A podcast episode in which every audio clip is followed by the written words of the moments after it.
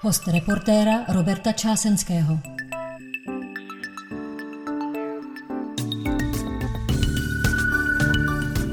Dobrý den, mým dnešním hostem je někdejší novinářka, pak dlouhá léta mluvčí a nyní ředitelka strategie a komunikace developerské společnosti UDI Group Marcela Fialková.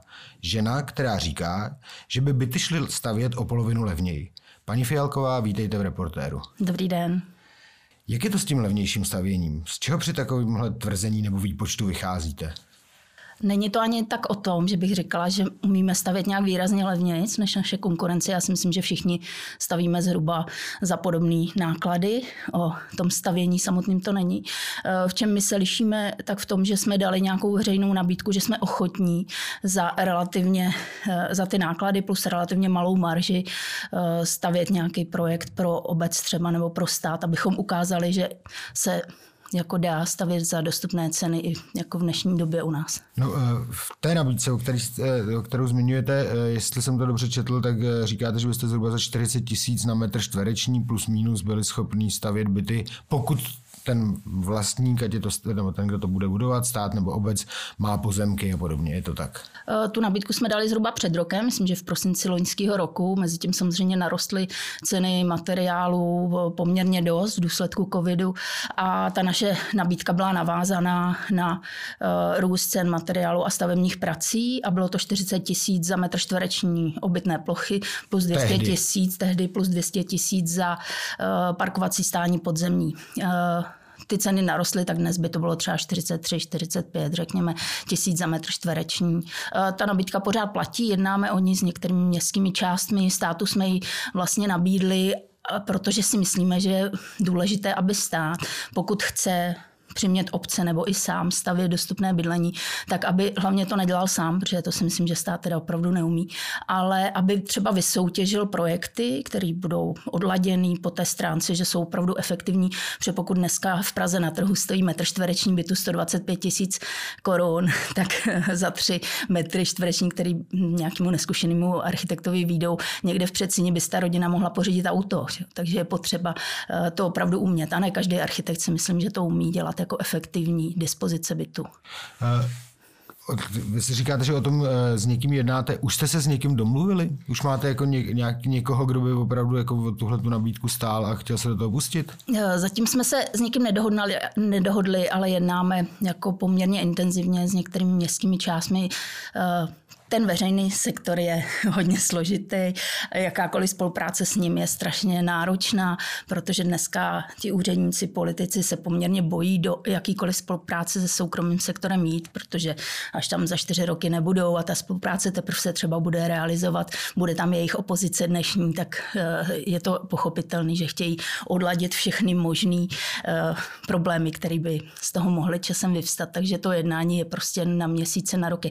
Docela dobrý příklad příklad je v městské části jedné, nebo jmenovat v které, eh, které jsme nabídli eh, tu spolupráci, tak tahle městská část už docela byla dál a měla vybraný pozemek, který chce nějakým způsobem dostupným bydlením zastavět. A už v té době, to bylo někdy v lednu letošního roku, měli zadáno od nějaké architektonického ateliéru studii využitelnosti toho konkrétního pozemku. A řekli nám v tom lednu nebo únoru, kdy to bylo, že v červnu 12. ji budou mít hotovou tu studii. tak studie zastavitelnosti pozemku, to znamená, že se ten architekt nebo někdo, kdo tomu rozumí, podívá do územního plánu, jak je to zastavitelný, podívá se, eh, jak tam vedou eh, různé liniové stavby, jakým způsobem je možný připojit dopravu na jak kapacitní silnice, jestli tam nejsou nějaký problémy jiného typu, tak to je věc, který tomu našemu architektonickému ateliéru, který to běžně dělá, by trvala týden. Oni to měli zadaný v prosinci a v červenci to bylo hotové. Když nám přinesli ten výsledek, eh, nebo dali nám ho nahlídnout, protože my nás brali jako by svýho druhu poradce v tom, jak jako stavět efektivně, protože fakt si myslím, že to prostě veřejný sektor neumí dělat. Eh, tak ten architekt, který mu to zadali, jim navrh čtyři varianty v takové studii, tu vypracoval jako poměrně komplexně.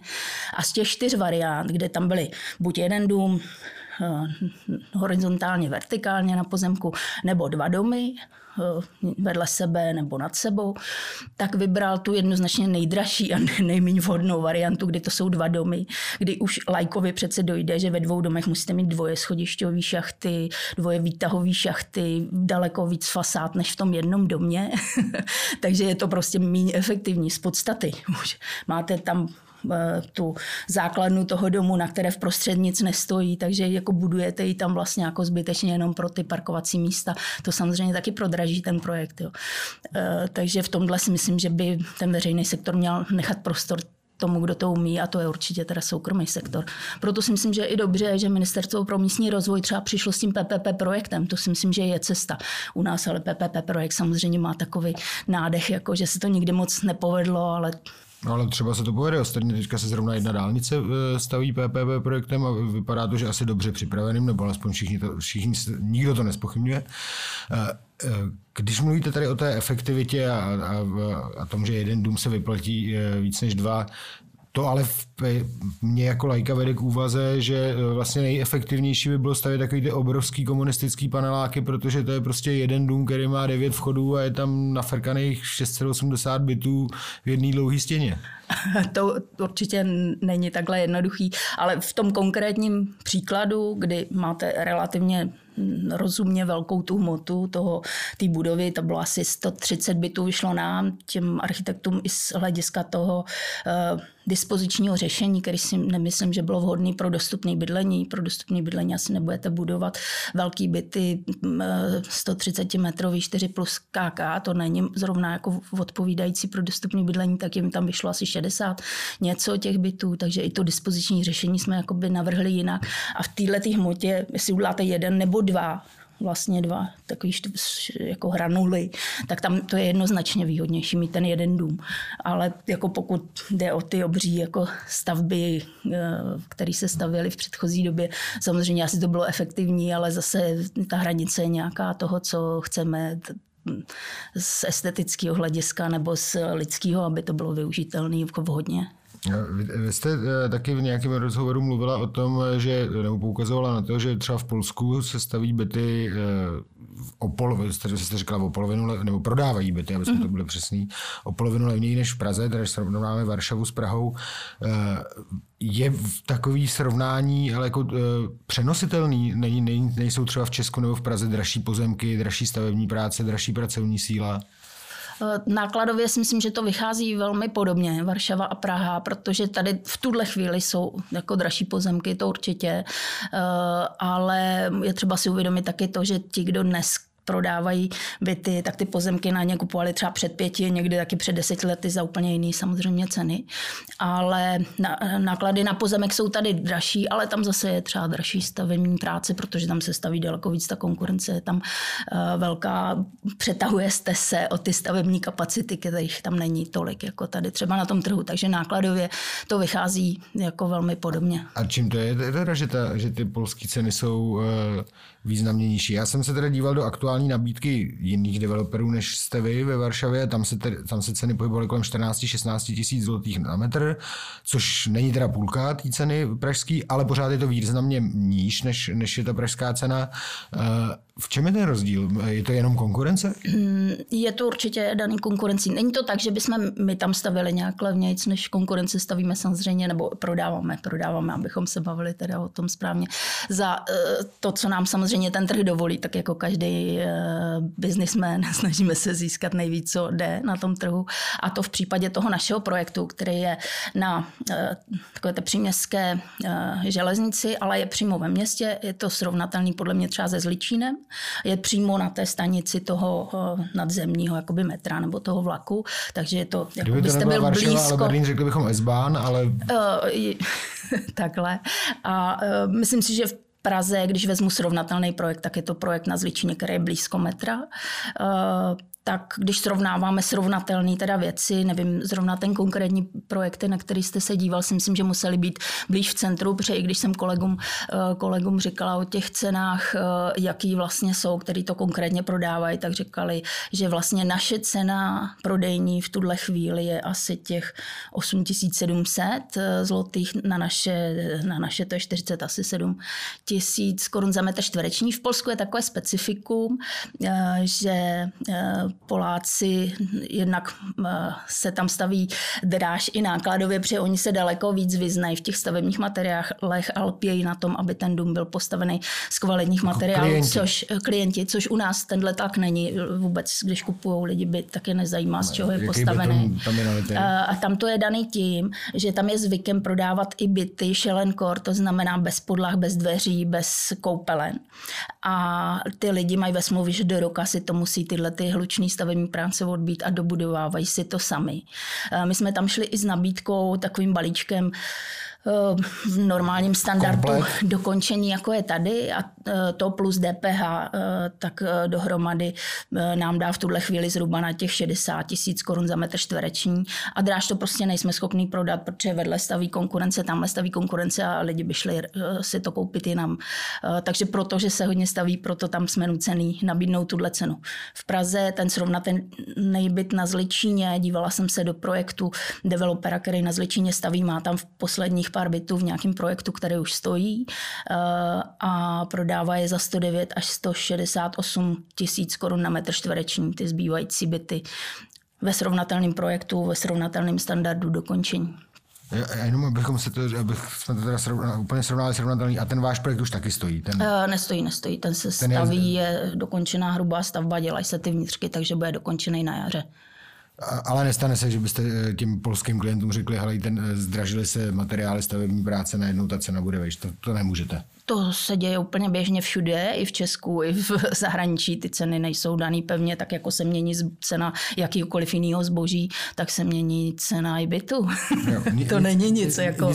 Nicméně, nicméně ten rozdíl myslíte, že zůstane furt stejný, nebo jako přibližně stejný mezi Prahou a Varšovou. Proto, já jsem, proto to Jo, takhle určitě. No, pokud tam se na tom varšavském trhu se určitě rychleji propsali ten růst těch nákladů materiálu. Tím, že se tam víc staví, víc se zahajuje během měsíce x projektů se zahajuje, vysoutěžují víc prostě z těch generálních dodavatelů a ti už jim to tam propsali a najednou na, v těch cenách už je to vidět. Když to tady v Praze se loni povolilo 3200 bytů, dneska za e, tři čtvrtletí to bylo v letošním roce kolem 5000 bytů, ale jsou to pořád jako strašně nízké čísla, takže těch nově zahajovaných projektů je jeden, dva do měsíce, tak tam se to neobjeví tak, tak rychle jako v tom Polsku. Jo? Takže tam ten nárůst je spíš tak jako po schodech, kdežto tady v Praze to roste takhle.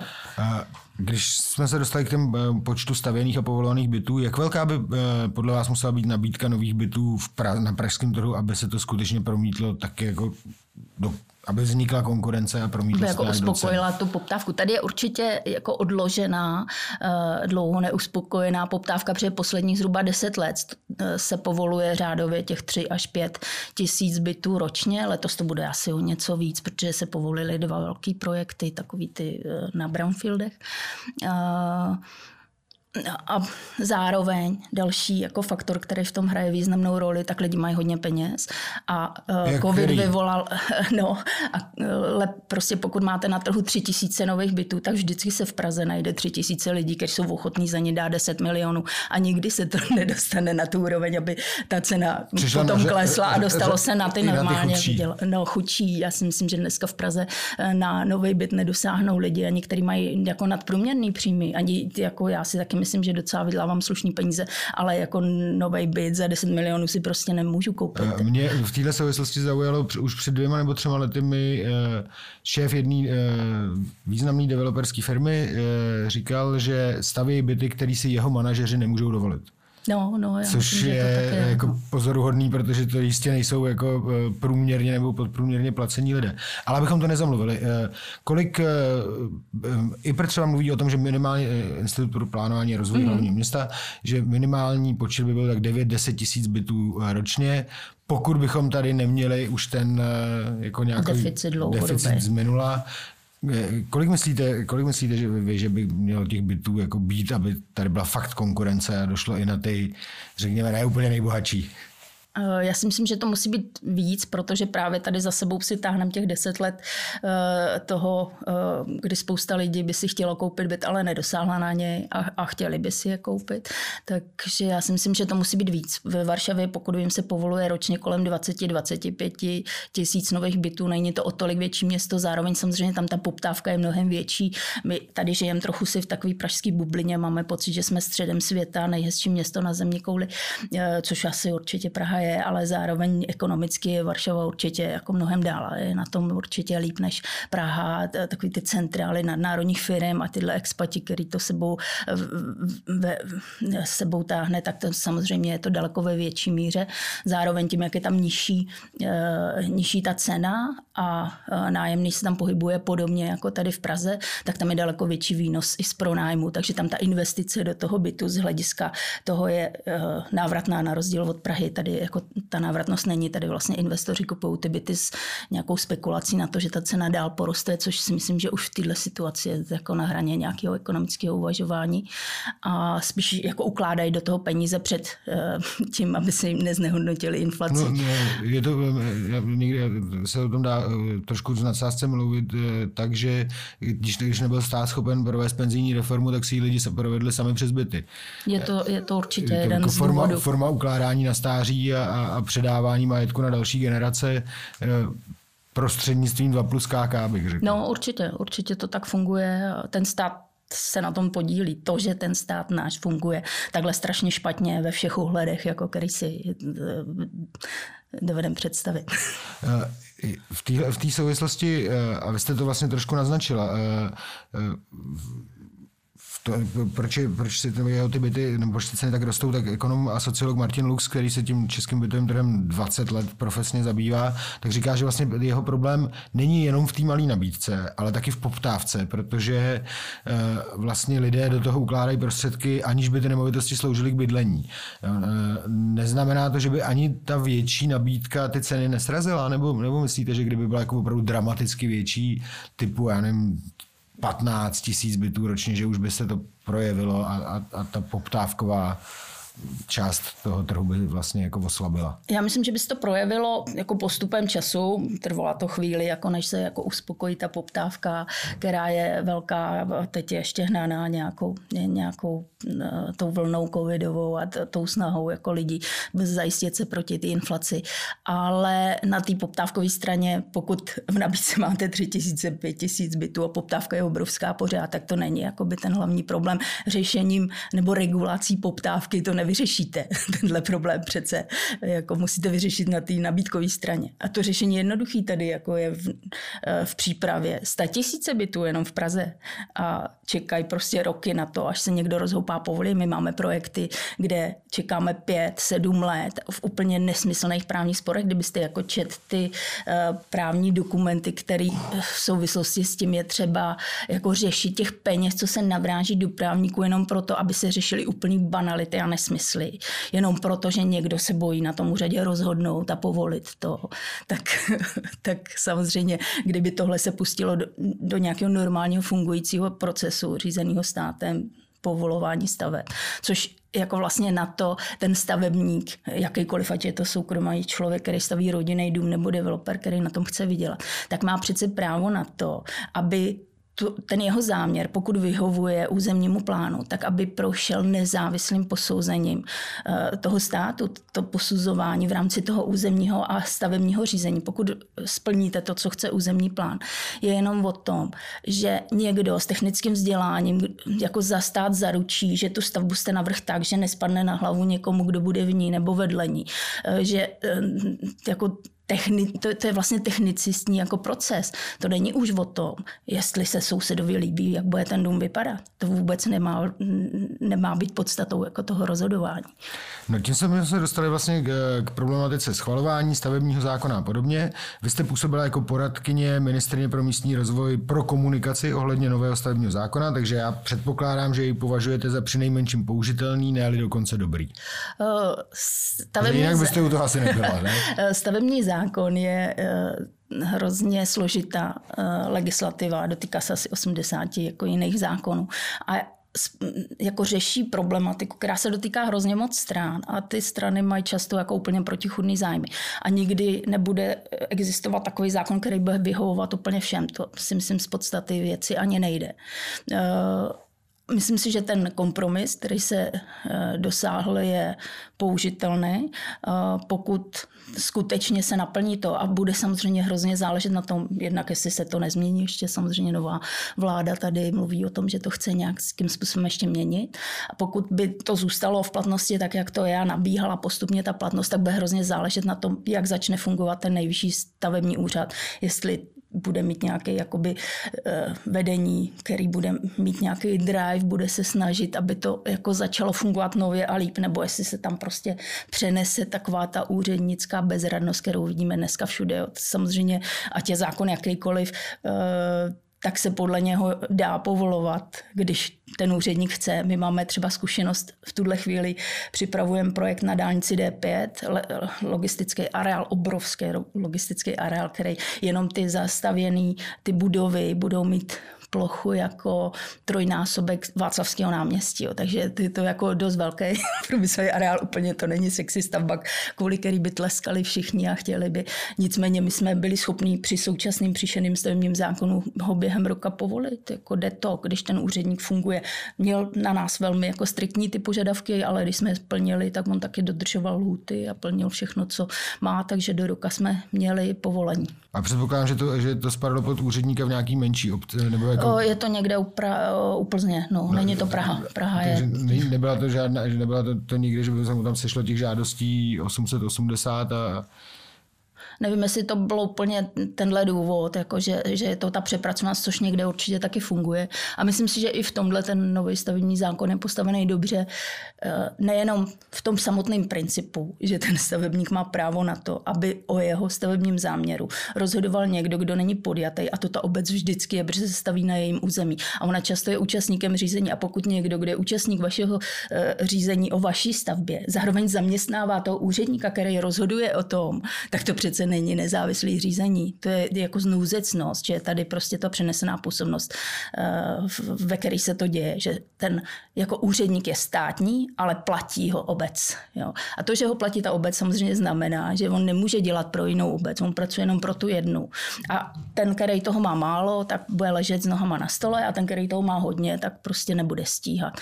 A tohle byla jedna z věcí, kterou měl řešit i ten nejvyšší stavební úřad a ta nová struktura oddělená od těch obcí, že prostě není potřeba, aby úředník, který povoluje, nemusí vůbec znát nějaké místní podmínky, to jsou úplně nesmysly, to je technicistní uh, proces, který řeší to, jak napojíte na silnici a to, to s technickým vzděláním dokáže posoudit kdokoliv, nemusí vůbec v té obci bydlet.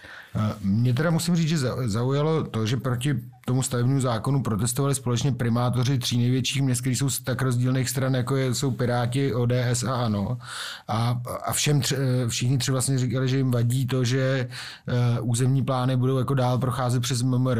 Nejen teda tyhle tři města zrovna, zrovna budou mít právo si udělat nějaké jako vlastní uh, předpisy, uh, ale ostatní dal, další velký krajský města vlastně říkají, že, že mají problém v tom, že to územní plánování uh, nepřechází do jejich působnosti, tak jak to je v mnoha jiných zemích. Eh, proč se to nestalo?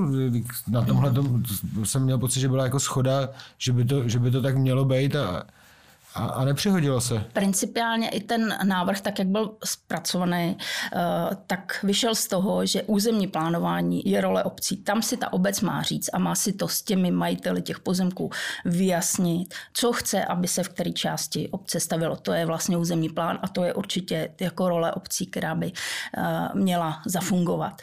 Ale při té přípravě toho zákona se vlastně ukázalo, že to není tak jednoduché, jak to na první pohled vypadá, protože jiný zájem, máme tady 6 tisíc obcí a zcela jiný zájem má Praha, Brno, Ostrava, který mají v Praze Institut plánování a rozvoje, který by zpracovával územní plán nebo ho jako připravuje. Ten nový metropolitní plán má rozpočet 100 milionů, ale jsou tady obce, které jako na to nemají kapacity ani jako znalostní, ani schopnosti těch lidí a hlavně na to nemají peníze. A to bylo třeba vyřešit.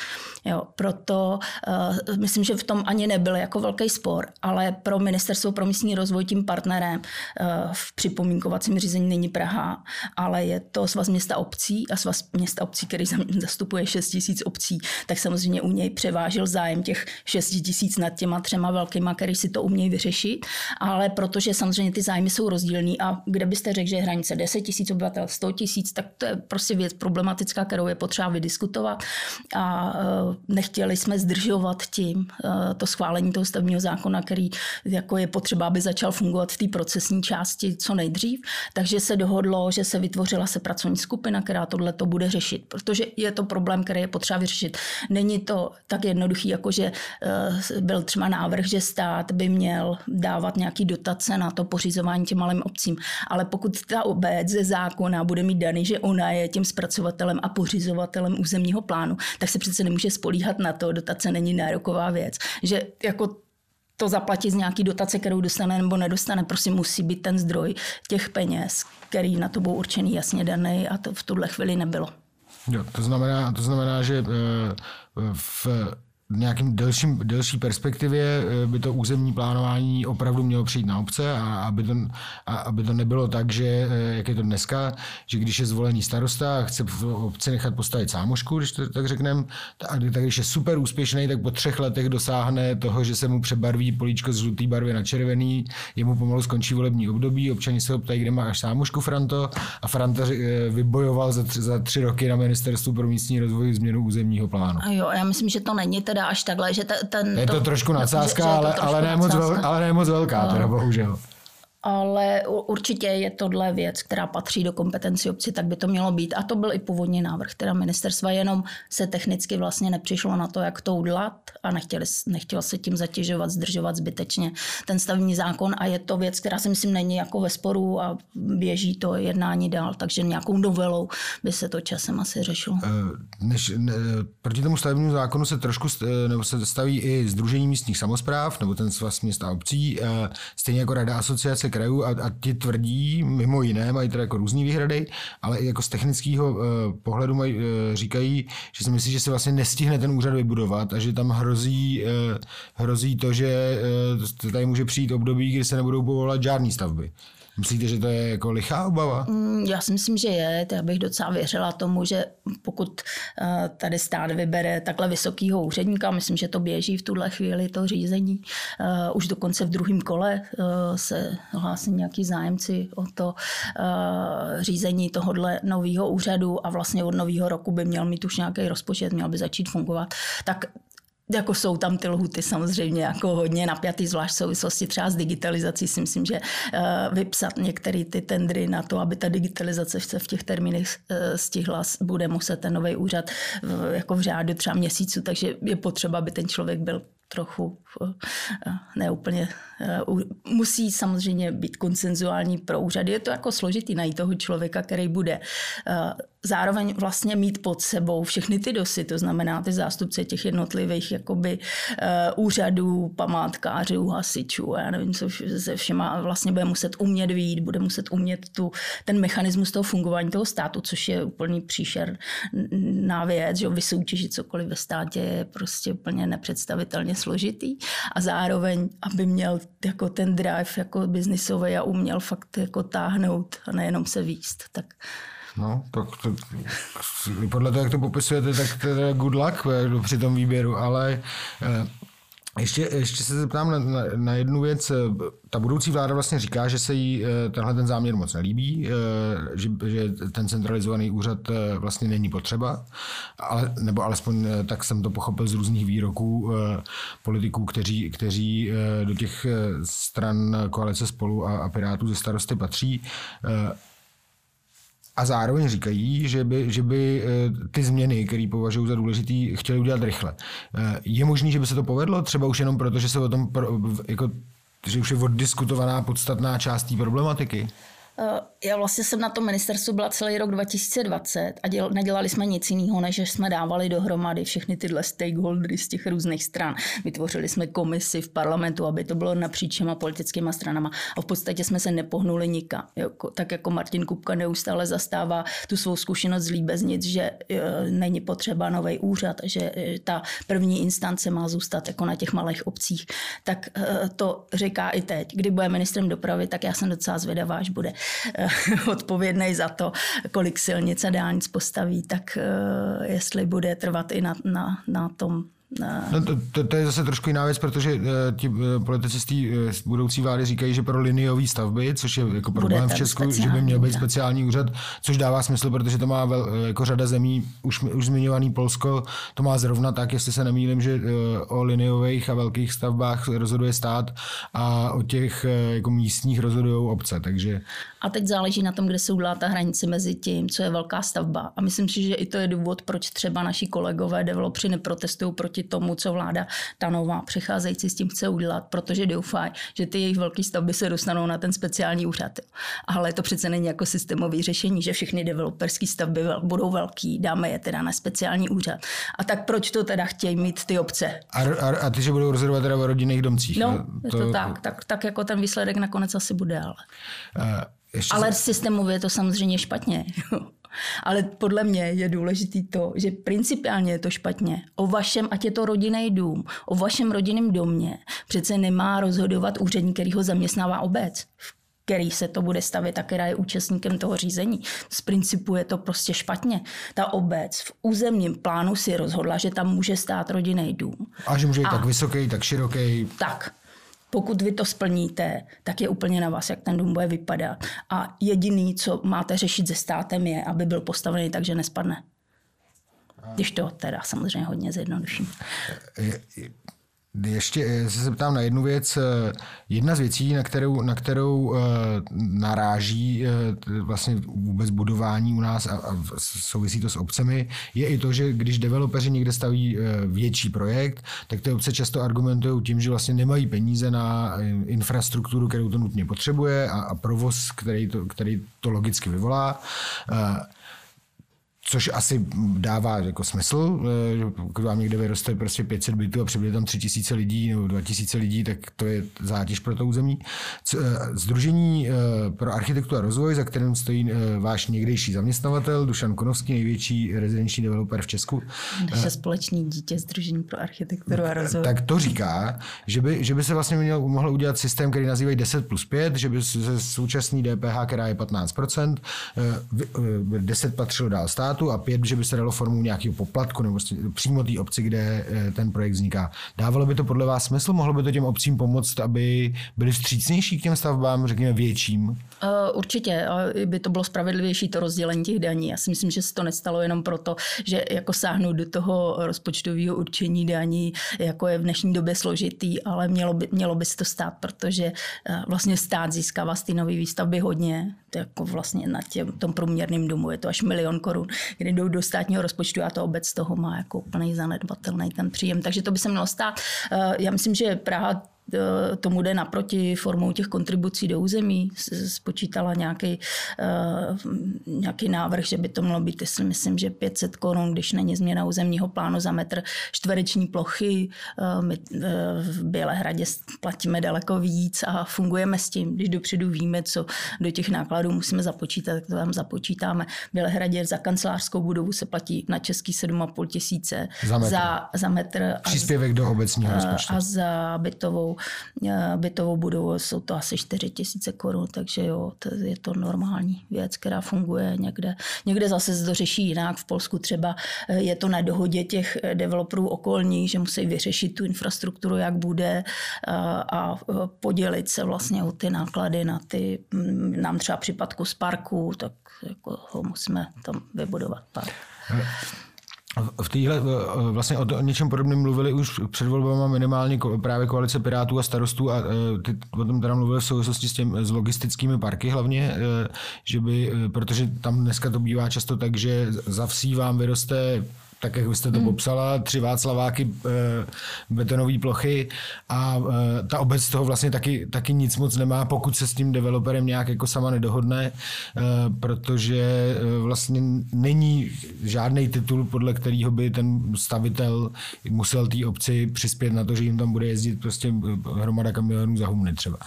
E, tak třeba to nějak dopadne. E, vy jste uh, už zmiňovala tenhle ten, tenhle ten velký park, který budujete u D5. Zároveň jste, uh, myslím, dobudov, teďka zrovna dobudováváte nějaký park u D1. Uh, četl jsem nějakou zprávu, že už máte asi tři čtvrtiny pronajatý, je to tak? Stavíme v, na D1, je to u Sázavy, Ostředku, přímo na tom sjezdu, takže je to výhodná jakoby poloha pro ten park, že se nejezdí právě přes žádný obce přímo z toho sjezdu dálničního, si jedete rovnou do toho areálu a ten bude mít 50 tisíc metrů čtverečních zastřešených ploch, tři čtvrtiny z nich v tuhle chvíli máme pronajatou, je ten zájem obrovský, určitě se na tom podílel covid, který vyvolal to, že těch e-shopů, který potřebují mít skladovací plochy a to nakupování online jako se nastartovalo určitě jako dramaticky, takže ta poptávka je velká. Myslím, že v průměru celé České republiky neobsazenost existujících parků je asi pod hranicí 3% a v okolí Prahy širší, kam spadá tenhle náš areál, tak je to dokonce pod jedním procentem jsem snad, jo, je to prostě plný. Prostě všechno je plný. je a to, to jenom řekněme, jestli se to dobře pojebavuju, tak ostřelik to je širší okolí Prahy, ale 30 km od no, no, no, to není jako, že 20 minut průhonice. To, no, no. A ono to, má to výhodnou tu polohu i v tom, že je to vlastně už na té dejničce a do, je to pro ty logistiky velký, třeba takový to centrální překladiště pro celou republiku a zároveň to lehce obslouží tu Prahu, takže je to výhodné místo a zároveň teda takhle velký areál, takhle blízko Prahy je fakt jako jediný, který se v tuhle chvíli staví, takže je o to zájem obrovský. A když jste zmínila ten uh, u té Plzně, ten je, ten je uh, v kategorii kresba na papíře, nebo už se tam uh, něco Ne, ne, tak tam je dokončený, jsou hrubý terénní práce, to znamená, že ta mega obří plocha je jako zarovnaná do ty roviny. Kolega mi nedávno posílal z dronu záběr a tak jsem si dala minutu, furt letěl. Krajina se v podstatě neměnila. A e, teďka zahajují vlastně, nebo příští týden myslím, že zahajují e, infrastrukturu k tomu. A jednáme už tam samozřejmě i s těma nájemcema. Ten, ten průmyslový development se dělá tak, nebo aspoň my nestavíme spekulativně, byť možná teď jako ta poptávka je taková, že by se to vyplatilo, ale e, jako on každý ten nájemce má nějaký jako potřeby, jak chce, aby ta jeho hala, kde vlastně to svý podnikání bude mít, bude vypadat.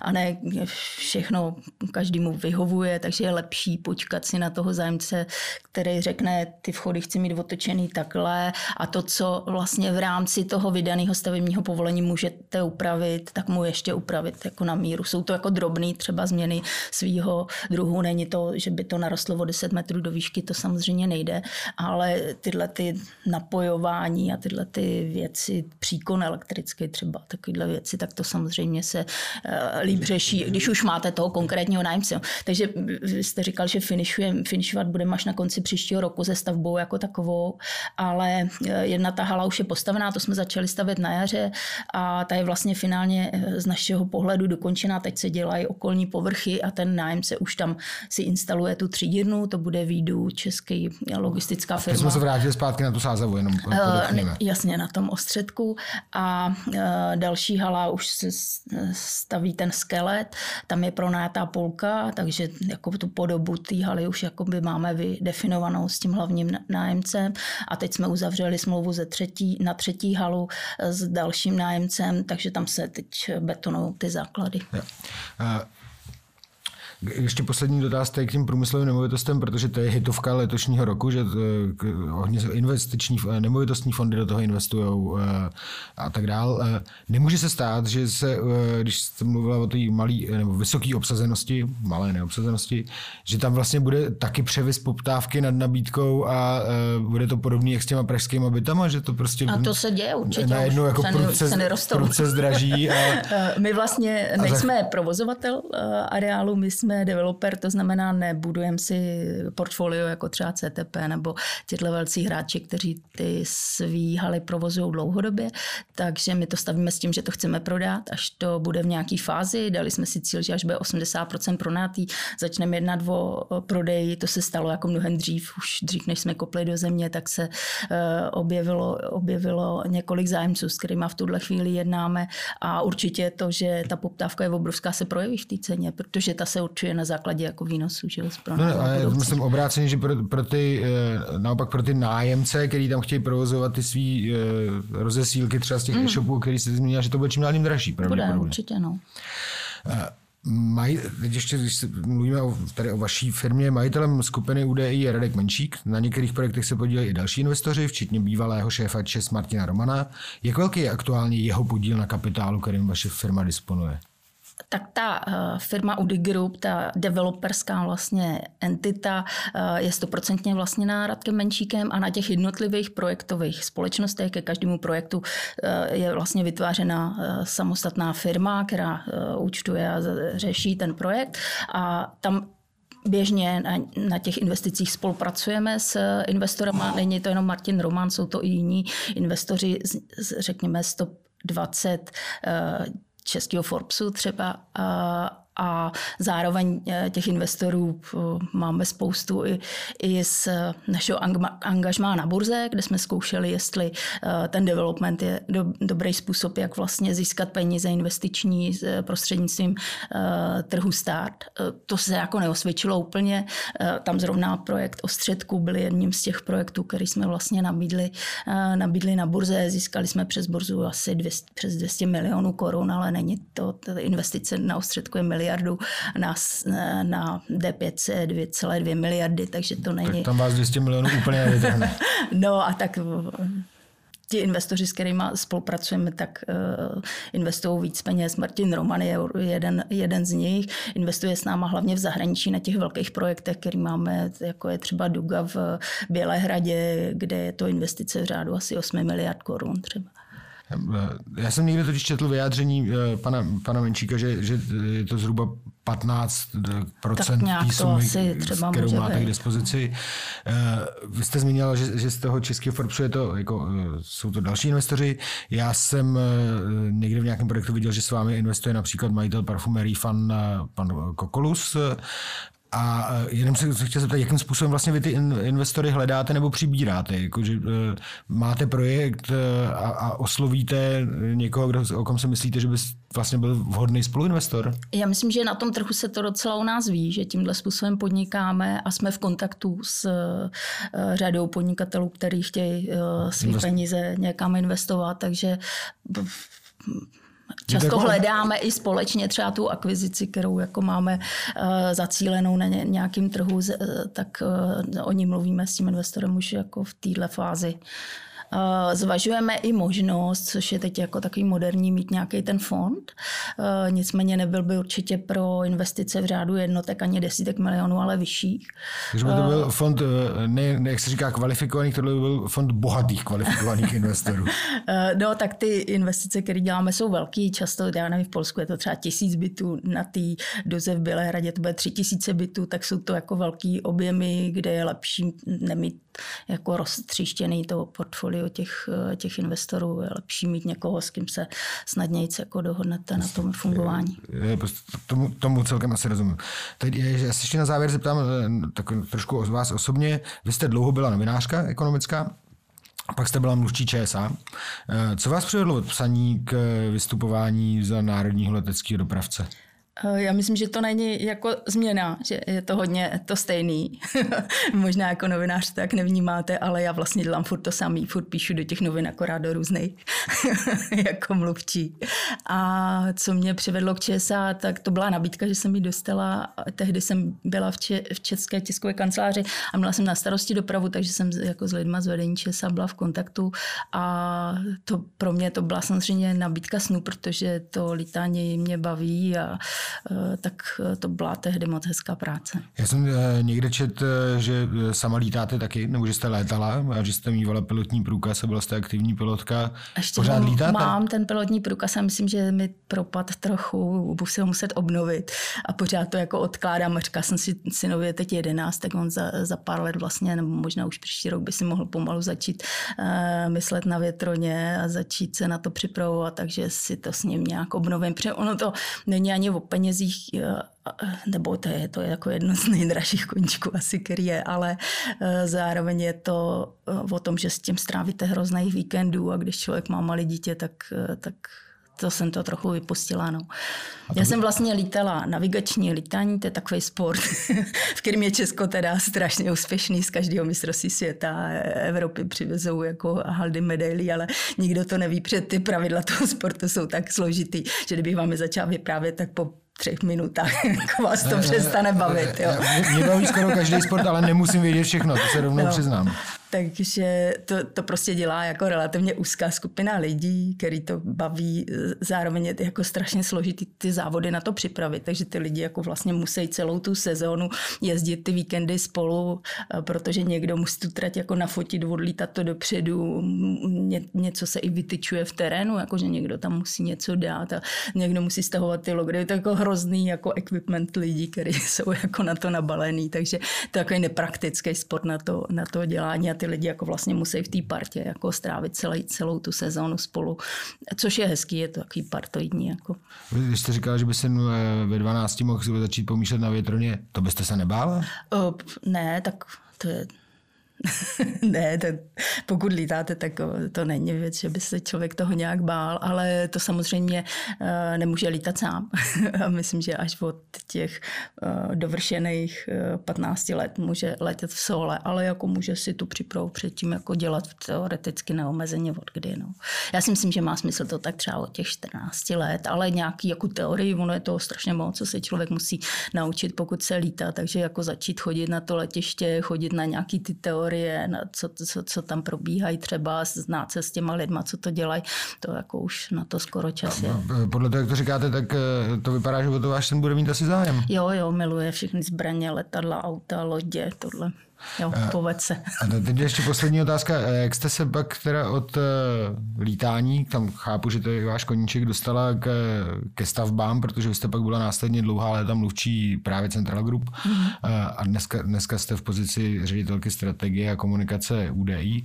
Uh, kdy tam došlo k tomu switchi od letadílek uh, k betonu? A to není asi, já jsem vlastně v ekonomickou novinařinu dělala především teda eh, v ČTK, ale i v ekonomu eh, jako dlouho dohromady, jako přes 10 let. A těch jako rezortů, který jsem měla v průběhu toho na starosti, bylo spoustu, protože 10 let člověk nedělá furt to stejný. Já jsem takový systematický člověk, takže jsem byla známá tím, že jsem vždycky vybudovala ty kontakty a pak si jako najednou v té redakci zdálo, že hele, to už je takový jako samostatný pěkný rezort, tak mi to sebrali, dali to někomu, koho na to jako přijali a mě zase dali něco jiného, kde jsem takhle jako zase budovala to, aby tam uh, to jako žebříček třeba největších firm tý, v toho oboru a tak, aby to začalo fungovat tak, jak asi by mělo. A, takže jsem dělala i stavebnictví jako roky v, Č, v ČTK, takže stavebnictví mám blízko určitě. Tak jo, děkuju. Děkuju a, taky. A, a ať vám to dobře lítá. Díky moc.